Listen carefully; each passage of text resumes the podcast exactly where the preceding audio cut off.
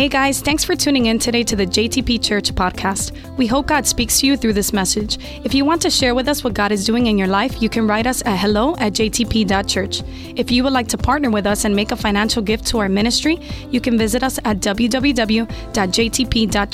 and make a donation. Now sit back and enjoy the message. I want to speak to you a little bit about something that we've been talking these days. How many of you guys were here two weeks ago when we spoke about times and seasons? Raise your hand. Times and seasons. And we went to the book of Ecclesiastes, and I want you to go back there because we're going to read a little bit again. Ecclesiastes chapter 3.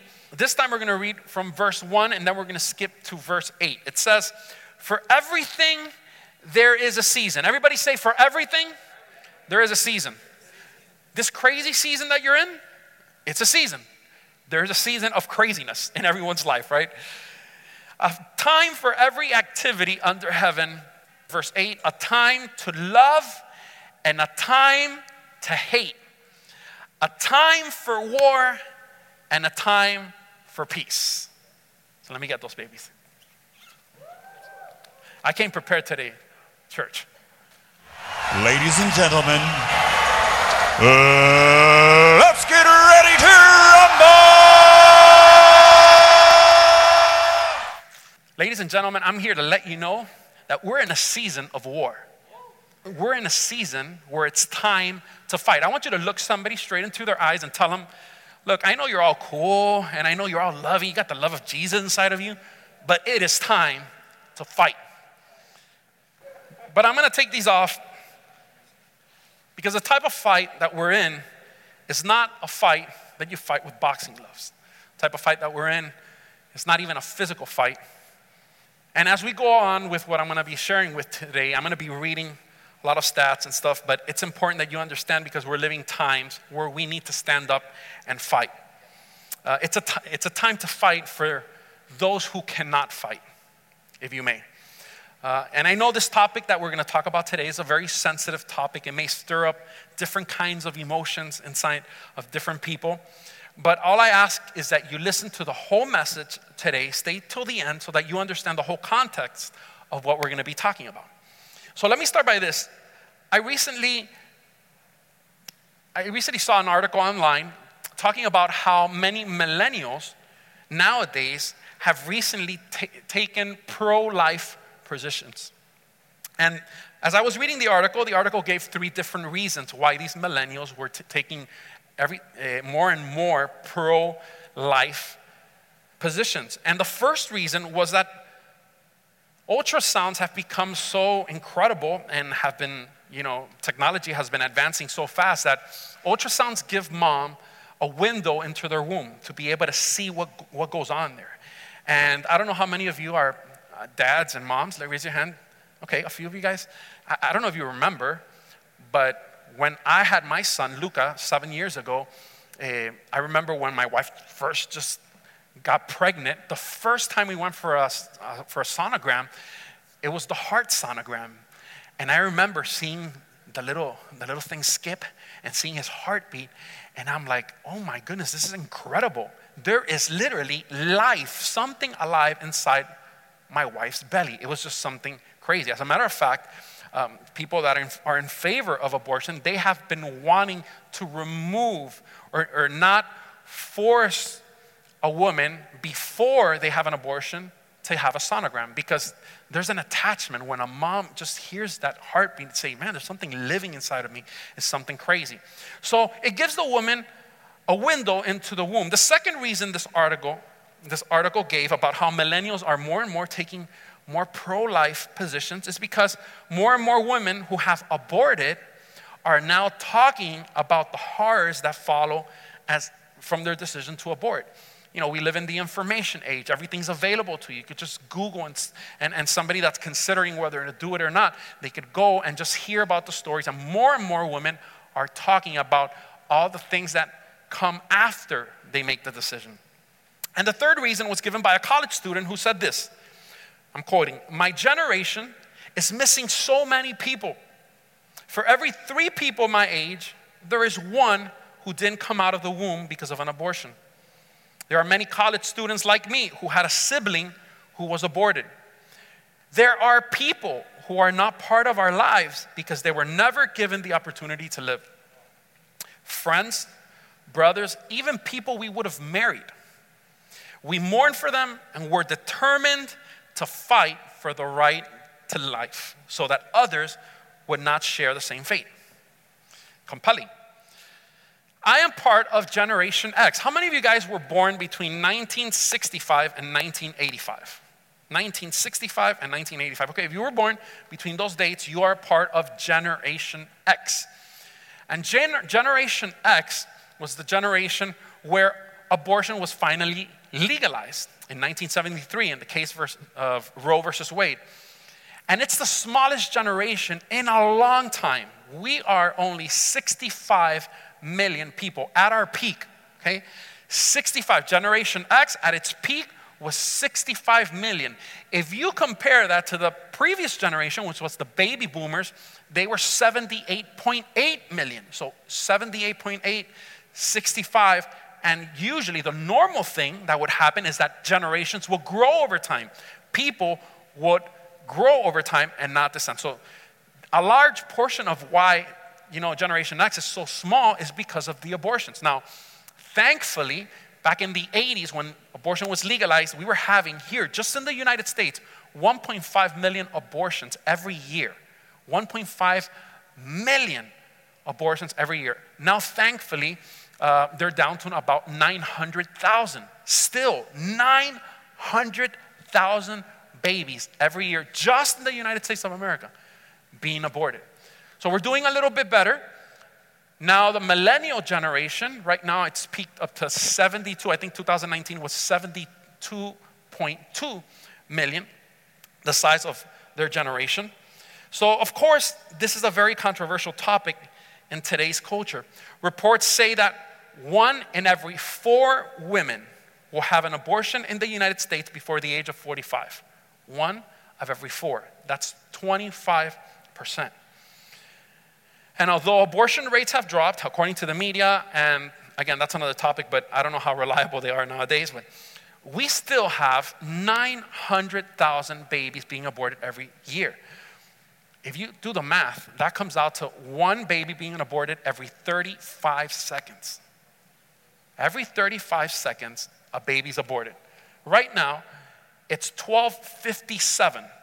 That means that in 57 minutes, if you just round it off to 30 seconds, we're talking about 114 babies aborted since you just got to church and started worshiping God. Yeah, we were worshiping God, praising Him, felt the presence of the Lord. There are babies being murdered, 114 of them just in the United States of America. Since the abortion was re- legalized in the Supreme Court in the famous 1973 case of Roe versus Wade, there have been a total since 1973 till now of 60 million babies. 60 million. That's like my entire generation. Generation X, 65 million people at its peak, and we've had 60 million. Is that crazy? I remember God when, you know, when, when Cain was really upset at his brother and he was jealous because God liked his offering better than his. And Cain just killed and murdered his brother. And the Bible says that God says that the, the blood of Abel cried out to God. The blood of Abel. And I, I imagine and I ask myself, I wonder what the blood of 60 million babies sounds like. And I ask myself, I mean, this article about more millennials taking more of a pro life stance. Is this something just based on emotion? Is this just an emotional thing? Or is this something greater beyond that? And I want to share with you during a recent speaking engagement at Grand Canyon University, there was a young man called Matthew. And he was very outspoken and passionate about his pro life stance. And eh, there was a guy that was giving a conference about pro choice, and this guy just stood up and he was really bold and he called the attention of the person that was giving the meeting. And when he opened the, the forum for questions, this guy just really wanted to say something. And he says, I've noticed that you are very opinionated and you're very strong about your position. Why, why are you pro life? tell me why you feel so strong about this. And he says, Sure, I'm going to give you five reasons. And I just want to use the rest of my time that I have today so you can pay attention to the five reasons that Matthew gave for his position.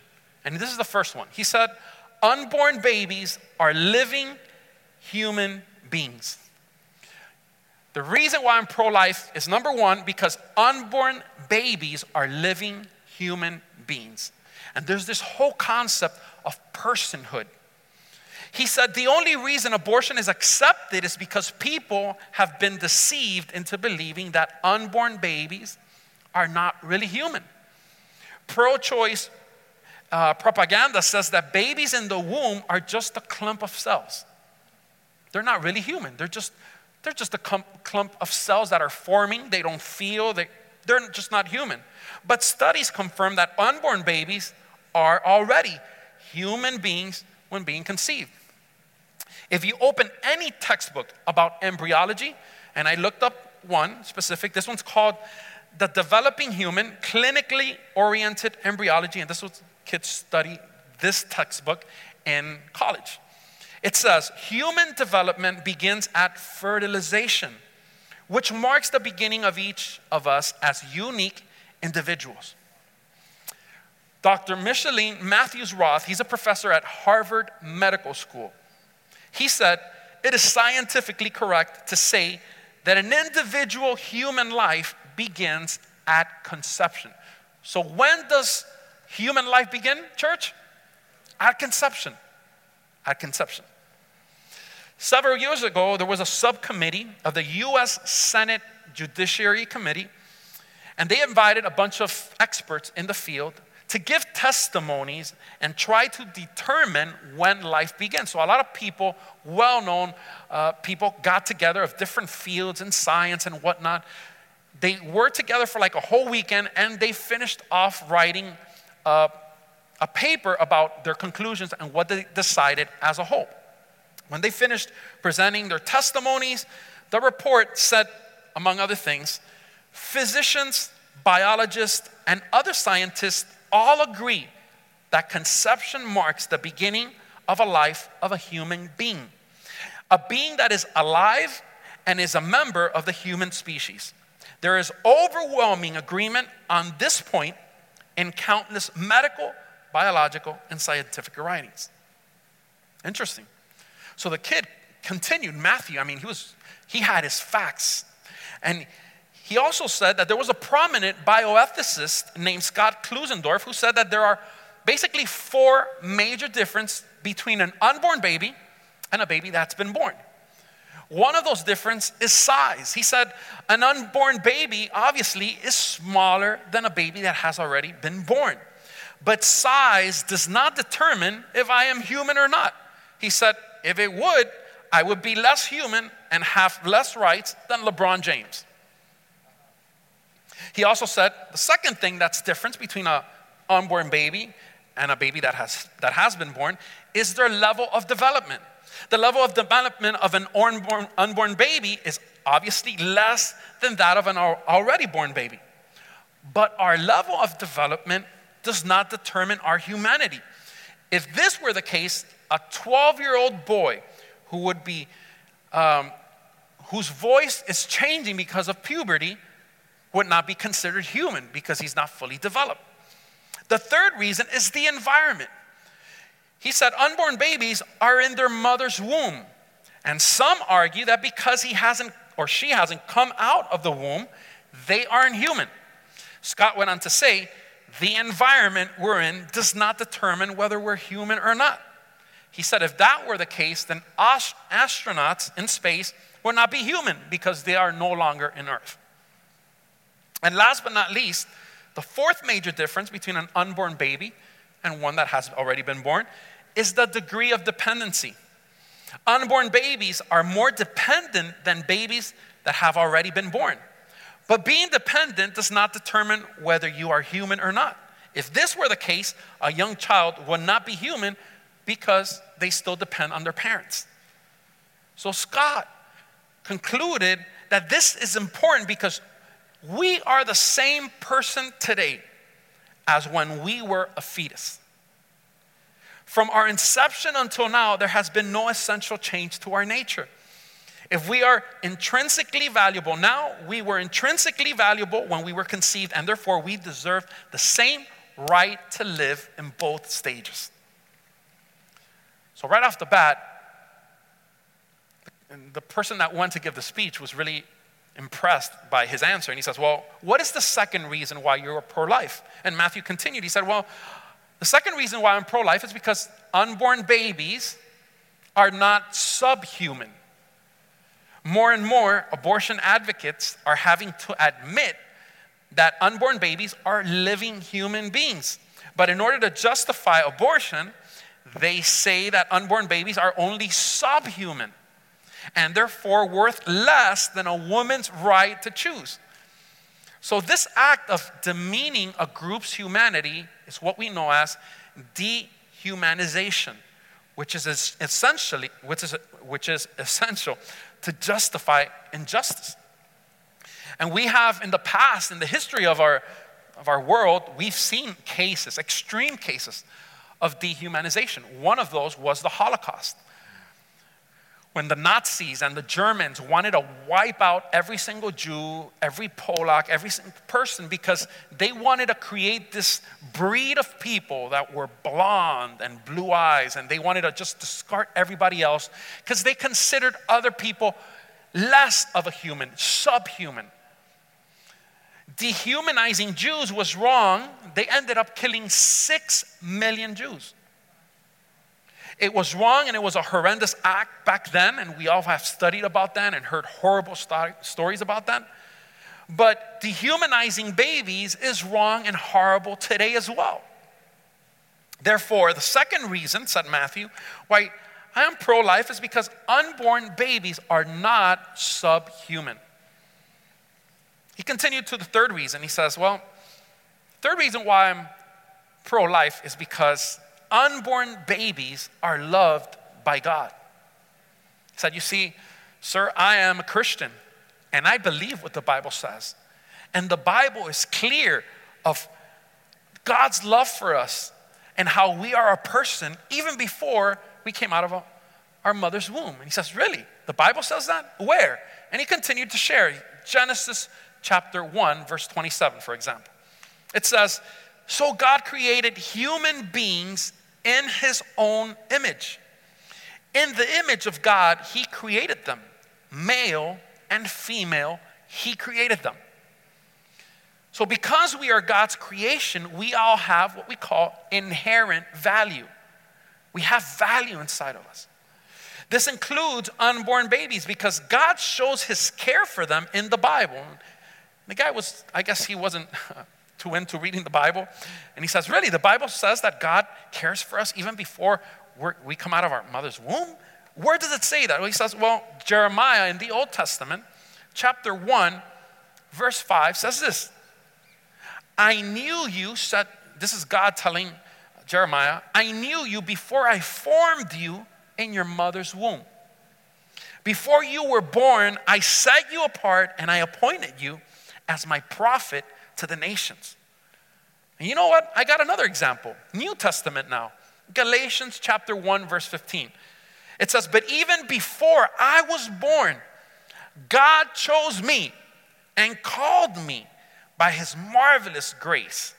Then it pleased him." And he says, No, if you're surprised about these two verses and how God speaks about unborn babies, wait until you hear this one. Psalms chapter 139, verse 13 through 16. It says, You made me, this is the psalmist talking to God. He says, You made all the delicate inner parts of my body and knit me together in my mother's womb. Thank you for making me so wonderfully complex. Your workmanship is marvelous. How well I know it. You watched me as I was being formed in utter seclusion as I was woven together in the dark of the womb, you saw me before I was born. Every day of my life was recorded in your book. Every moment was laid out before a single day had passed. Now, as you hear this, or as you read this in the Bible, like we just finished reading, How can someone say to God, This person that you designed and that you created with love and, and that you were involved even in every, every single fiber of their being does not deserve to live? So he continued proving his case. He says, Well, the fourth reason why I am pro life is because unborn babies are innocent and valuable regardless of how they were conceived. He added that in any pro life conversation, the first topic that comes up is what? Rape, right? Yeah, but what if a woman was raped and and she, she has to now provide for a baby that she, she never wanted. What about rape? He said, Rape is one of the worst crimes that a human being can ever commit against another.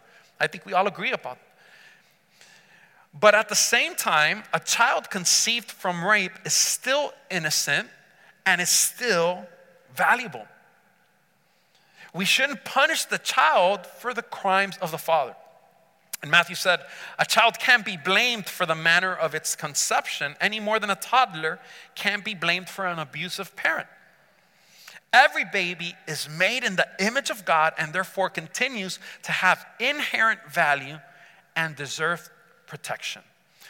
By this point, the person that went to give the speech at the university, he was really, was really compelled by this young man's stance and his arguments.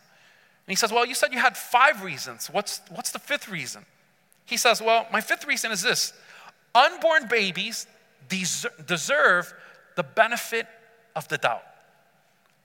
And he stayed thinking, unborn babies deserve the benefit of the doubt. What do you mean by that?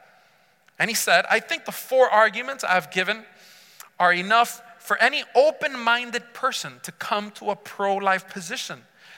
But even if they aren't totally convinced, they should still be pro life. The speaker looked at him and asked, Well, why? To which Matthew answered, Well, let me tell you a story. He said in the 1940s, a guy named Arnie Sky was driving on a rural highway in North Dakota with his little daughter, Jean, sitting next to him. And while they're driving at high speeds in this highway, they suddenly saw something on the road in the distance. It was a medium sized cardboard box. So Arnie eased off the gas pedal while he figured out what he was going to do. He was tempted to dodge it and let someone else deal with it. Part of him was motivated to run over the box at high speeds and hear the noise of the cardboard being crushed by the car. That would be cool, right? But thankfully, Ernie stopped and pulled his car to the side of the freeway. And as he got out of his car, with his daughter Jean to walk over to the box, they saw something that they would never forget.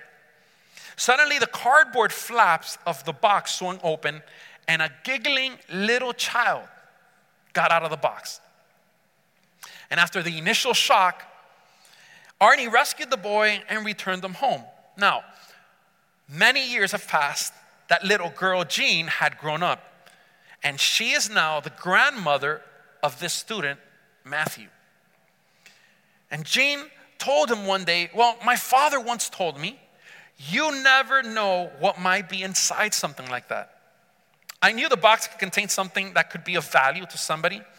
I even knew that there was a possibility that there would probably be something alive inside of the box. She said, Whenever you are unsure about things like that, it is always better to give the benefit of the doubt and play it safe. You might be wrong, but you could be saving someone's life. Now, when Jean and Arnie saw that box on the freeway, how sure do you think they were that there was a child inside the box? I ask you now. How sure do you think that there was a child inside that box? I bet it didn't even cross their mind. I bet it was probably like a one in a one million chance that there was in the middle of a highway, in the middle of Palmetto Expressway, right, a, a cardboard box, and that there was a little boy inside. Crazy. Statistically, one chance in a million. But even with a minuscule possibility, considering that they, that they were dealing with the possibility of a human life, he decided to give him the benefit of the doubt and stop. And for the rest of his life, he thanked God that he did. So Matthew looked at the speaker and he said this He said, So I, I asked my friends who challenged me on abortion issues, in light of all the information from science, from scripture, and civil rights for every human being, how sure are you that this is not a human life worthy of full protection? Are you positive that this baby, with its own DNA, its own blood type, its own brain waves, its own fingerprints, heartbeat, are you absolutely positive that this is not a living human being? Are you 50% convinced? If Ernie and Jean see a box in the road and they think there's a 50% chance that there's a child inside the box, do you think that they'd stop? Of course he will. If they thought that there was a 10% chance that there was a kid there, they would stop. Why? Because they're dealing with a potential of a human life.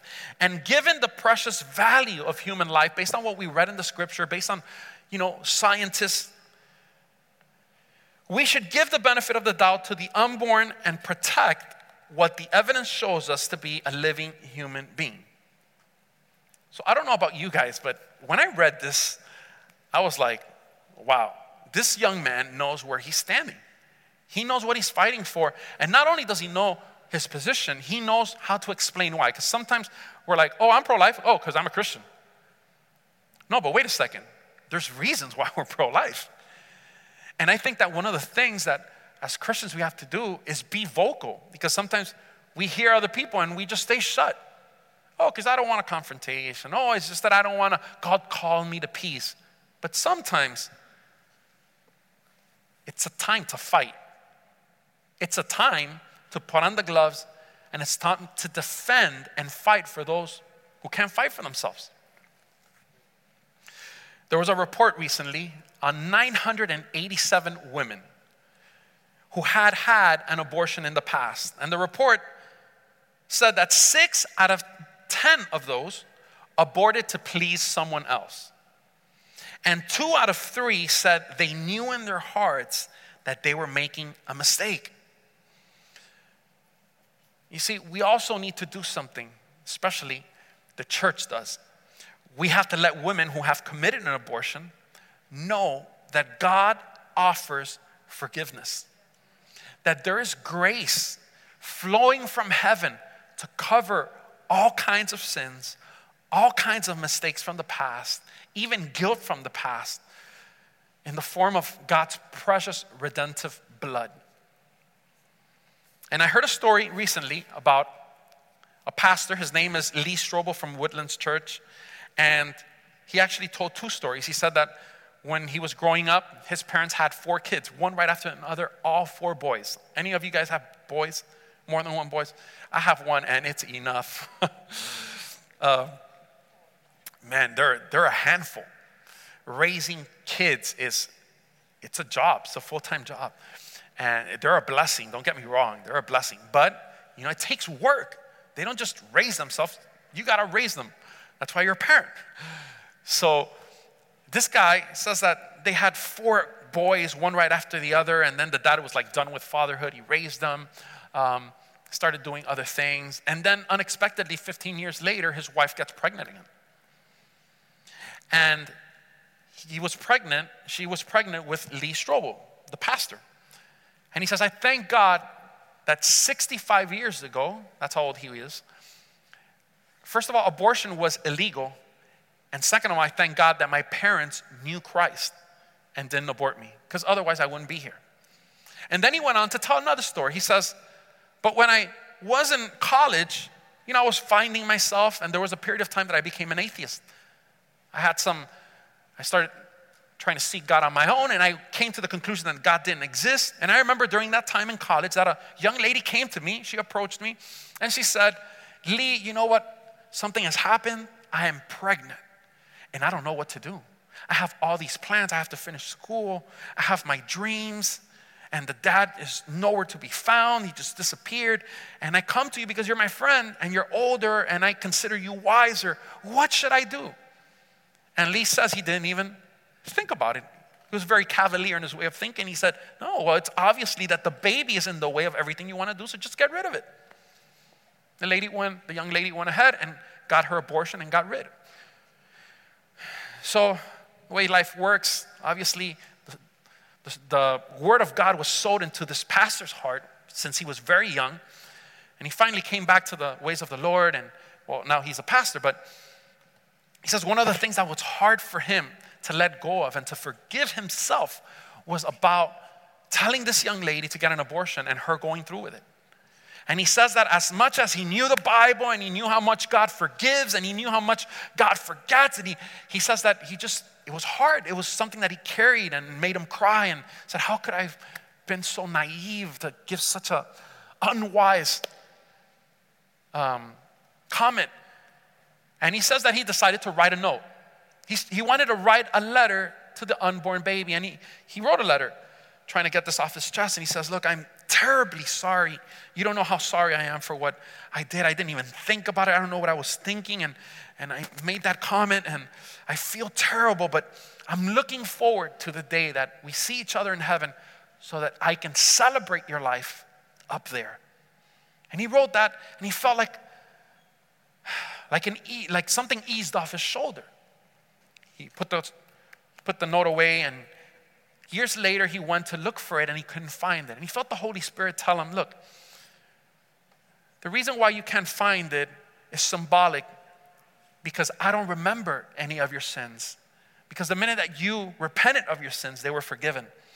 And it takes me back to Isaiah chapter 43, verse 25, where it says, I, yes, I alone will blot out your sins for my own sake and will never think of them again. Isn't that amazing? That the God that we serve is a God that when you genuinely come to Him and ask for forgiveness and say, God, I messed up. I need a Savior. Because without you, I'm nothing. Forgive me. We have a God that not only forgives us, but He blots out every sin and does not bring them to mind ever again. It's like it never happened. And in that moment, he felt that he was freed. I'm going to ask you guys to stand on your feet as we finish up today because we have two action plans for today. Two things.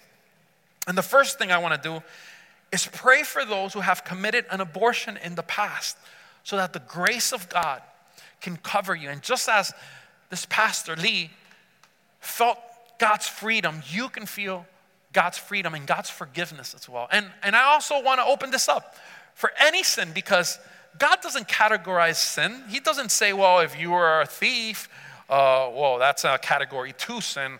Uh, if you abortion, whoa, category one. If you lied, I will let it slip. Category six, you know, we'll let those slip. No, the Bible says that a lie, abortion, murder, sin is sin. There's no category. You either sin or you didn't. And maybe there's something that's keeping you from a relationship with God, and or maybe the Holy Spirit is just speaking to your heart right now and, and you feel that, you know, you've committed sins in the past and, and that you want to just open your heart to God. And if that's the case, I want to pray with you and I want to be able to lead you into finding forgiveness. You know what the Bible says? The Bible says that when you open your heart to Jesus and you let Him in, you don't only let Him in, you let in all His promises promises of peace, of grace, promises of success, of blessing, of of companionship. You know, a lot of people feel that they're doing life alone when you've been done wrong by friends, by people, and sometimes we feel lonely. Even if we're surrounded by a lot of people, loneliness has nothing to do with how many people surround you. There's famous celebrities that have millions of followers on social media, yet at night when they put their head in their pillows, they feel lonely. And you know, God never intended for you to live life lonely. That's why He sent Jesus Christ. But you need to accept Him. So I want to do this prayer, and I ask for JTP Church, all of you guys, if you guys can repeat this with me as we join all those that are doing it for the first time here, and also those that are doing it for the first time watching us, watching the stream. So say really really strongly. Say, Lord Jesus, on this day, I open my heart to you. I pray that you forgive me of all my sins. And from this day on, that you will come to live inside of me and be my guide, be my inspiration. Thank you, Jesus, because today I am being forgiven of all my sins thanks to the blood of Jesus shed on the cross.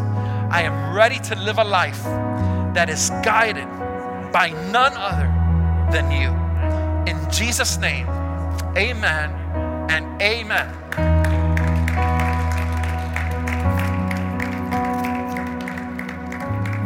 Action plan number two. I want to challenge you to fight. Not with boxing gloves, but I want to challenge you. If you are a Christian and you you believe everything we just finished reading, how God values babies and how for, for you to be a voice for those that can't speak. And we do it in many ways. You could do it whenever you hear a conversation of your friends saying, No, no, I'm pro choice because of this. You need to speak up. And you need to know why you are pro life and defend your position. This is why I love Matthew's boldness to not only raise his voice, but say why he's pro life. And the second thing I want to challenge you to do is to go out and vote. Our vote is our voice. There's a lot of, a whole new generation of people that right now have the opportunity to vote because you came of age. Sometimes we're like, oh, you know what? Uh, I hate politics. I hate this. You know what? Sometimes we criticize people that are in governmental positions. The Bible never says that we need to criticize them. The Bible says we need to pray for them. You criticize and you never pray, you're doing it wrong. God calls us to pray for those that are in authority. They carry a much heavy burden than what you carry. Trust me. And they need the guidance of God. And we know that power, that there's power in prayer. So pray for them. But also, now, in times like these, where it's important for you to show your vote and to be able to vote for not a political party or not a specific person, but for whoever, whoever is in favor of God's principles. And I think that one of the most important things is life, the life of unborn children. I don't want the United States of America, the America that my, my kids are going to grow up in, and my grandkids the day of tomorrow, if Jesus doesn't come soon. I want it to be a place where God's blessing flows and not a place where sin is causing God's blessing to flow. I want to do my part. So I want to let you know very practically, you know, take my gloves because I ain't going to be hitting anybody today. On your way out, in the lobby, we have voting guides so that you can see what each and every, uh, first of all, the presidential candidates, what they each believe. You got to do your research, right? I encourage you also go home, look up what they believe, and, and then go to your go to the Word of God and see what the Bible says and vote accordingly. We also have uh, voters' guides, not even not just for the presidential candidates, but also for the amendments, for the Supreme Court, for, for all those uh, others that you're going to be voting for. And man, go out. I think tomorrow's the start of early voting. Somebody told me that they were going to voting voting today, but then somebody told me that early voting starts tomorrow. So early voting starts tomorrow. Uh, go out and vote, whether it's early voting or when November 3rd comes around the corner, but vote because sometimes we're so open and criticizing, saying, I can't believe this person. And when you vote, have revelation. Don't allow yourself to be manipulated by the media and by a lot of a lot of things today where there's a lot of money behind and people that aren't don't fear God. Amen. Go to your Bible, do your research, and let's lift up a generation of people that love God. I want America to be a place where my children can grow up healthy. And you know what? Sometimes it takes me having to put these on, figuratively speaking, right? And fight my fight and be victorious in Jesus' name.